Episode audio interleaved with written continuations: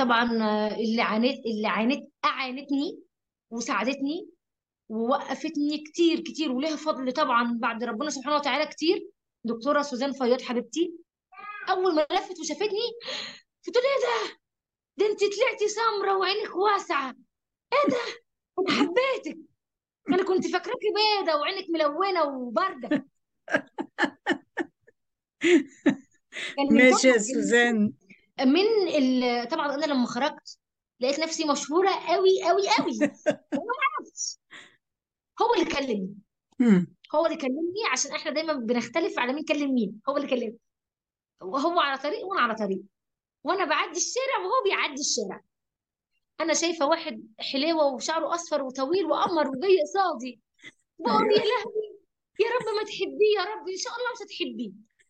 إحنا للأسف كانت حياتنا الزوجية في مصر صعبة جدا جدا جدا. آه، كل شوية حد فيكم بيتشد.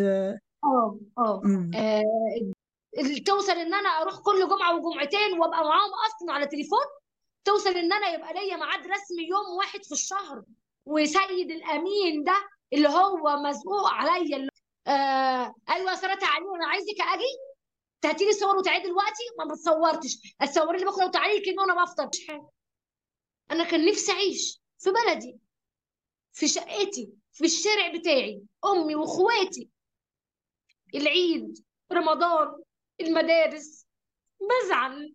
ليه؟ البلد بفقرها أنا عايزاها البلد بجهلها أنا عايزاها بكل شيء سيء أنا عشته في بلدي أنا عايزاها أنا مش مرتاحة ومش هرتاح.